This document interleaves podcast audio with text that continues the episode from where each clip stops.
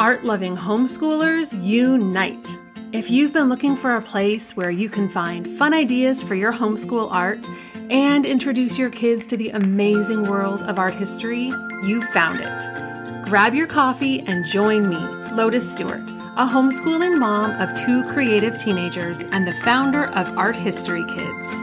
This is the Homeschool Art Revolution podcast, where each week we'll explore simple yet powerful ideas that will help you to nurture your child's creativity and self-expression. I'm so delighted you're here. Let's dive into this week's chat.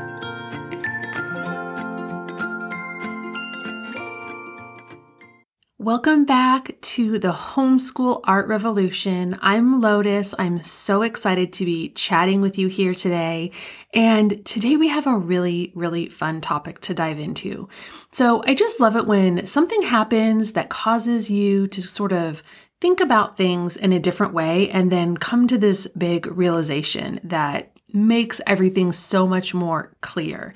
This happened recently. A couple of months ago, we were studying the art of Banksy in our studio membership. So in case you have not heard of it, the studio is our monthly membership at Art History Kids. We study a new artist together every month. And in January, we were focusing on Banksy and his street art. And when I was writing out the activities for kids to explore, as we used his art as inspiration for our own kind of street art projects, we were using box cutters and cutting cardboard and making stencils. And I wrote the words, "Be careful," in the activity description. And something kind of within me was triggered when I wrote that. And I was like, what is this response all about? What is going on here? And then I realized that while kids do need to be careful when they're using box cutters, especially because we have kids of all different ages inside the membership, I never say be careful when it comes to art. That is just not part of my philosophy. That's not part of my vocabulary when it comes to art explorations. Art is all about risk-taking. That is one of the most beautiful and impactful things about it. And that's why we hear all of these amazing quotes from artists like Georgia O'Keeffe and Henri Matisse, where they say creativity takes courage, some variation of that quote. Because it really does. You are taking these risks, and it does take courage. So when I wrote "Be careful," it was so weird. It felt so wrong to write that, even though for that month and for that project, it did need to be said, but it really brought to the forefront how amazing this part of art exploration is for kids.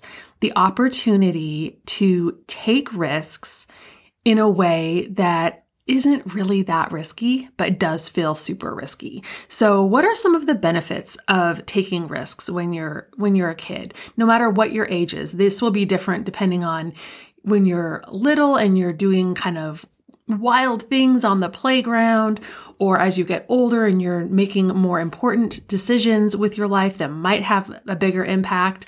So it's a really important skill to develop, taking risks and learning how to take risks in a way where you stay safe, but also have that thrill of like, okay, I'm making a decision here and I'm going to go for it. So I think there are so many. We could probably talk about this for an hour, but I really do like to keep these podcast episodes short.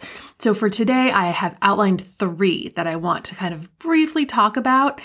And maybe this will become a series because I do think there's so much more that could be said about this. But one of the best things I think that we give our kids when we give them an opportunity to take risks is we're giving them a safe space to fail. And so many times failing feels like the end of the world for so many kids. It is, there's so much importance placed on whatever the thing is that they're doing, whether it's art or whether it's something else. But if you succeed, you get all this praise, it's exciting, you feel good about yourself, you build your confidence, and those are all wonderful things. But as we all know, no one is successful 100% of the time. And if you try anything in life, you're going to come up against failure at some point. And it's not meant to be seen as, oh my gosh, this is terrible, you did something wrong. Not at all. It's an opportunity. You can investigate it. What happened here? What could I have done differently? Why did this happen? You have an opportunity now to learn so much. So when we take risks in art and fail, it's a safe space to kind of use those skills, build them, and alter our course. Try something different and learn that if something happens outside of the art room where we have something similar, we have experience a failure of some kind, we know exactly what to do. And that leads me into the number two thing, developing a growth mindset. So when we fail and we learn like, oh, I thought I could do that and I didn't know how, now you get to figure out how. Now you get to develop that growth mindset of, I don't know it all, and that's okay. And that's actually exciting because I'm about to learn something new. I'm about to be able to accomplish something that I couldn't do before. So having this wonderful growth mindset, again, it goes so far beyond what we do inside of the art room. It will ripple out and impact every other aspect of your child's life as they grow older and experience these things over time. And then the third thing is to kind of really consider your own point of view. So when you're taking risks, you're kind of analyzing what's important to you. Why do you want to take this risk? What do you think might happen? What would be the consequences? And again, when it's art time and we're taking these risks with paint and pencils and maybe a weird, unusual crop with a photography assignment, or just something that, okay, this might look totally strange at the end of the day, but maybe strange is what you're going for. Or this might not turn out the way I'm imagining it in my head, but you're considering your own point of view. You're reflecting, you're getting to know yourself better. You're having an opportunity to use art as a form of self-expression. And risk-taking is such a fun part of that. So this will, again, there are so many repercussions of this.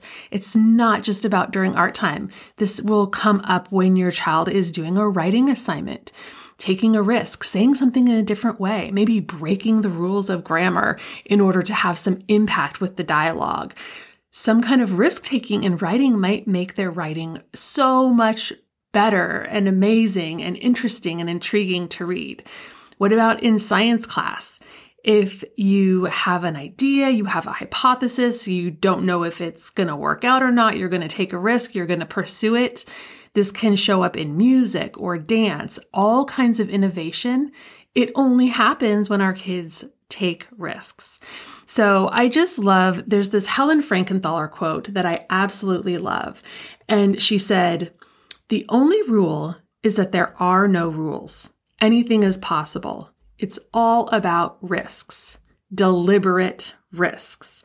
And I love that she added that part about deliberate risks at the end, because art is such an amazing place for that. And she's one of the artists we're studying this month inside the studio. We are studying abstract expressionism, which is all about taking risks.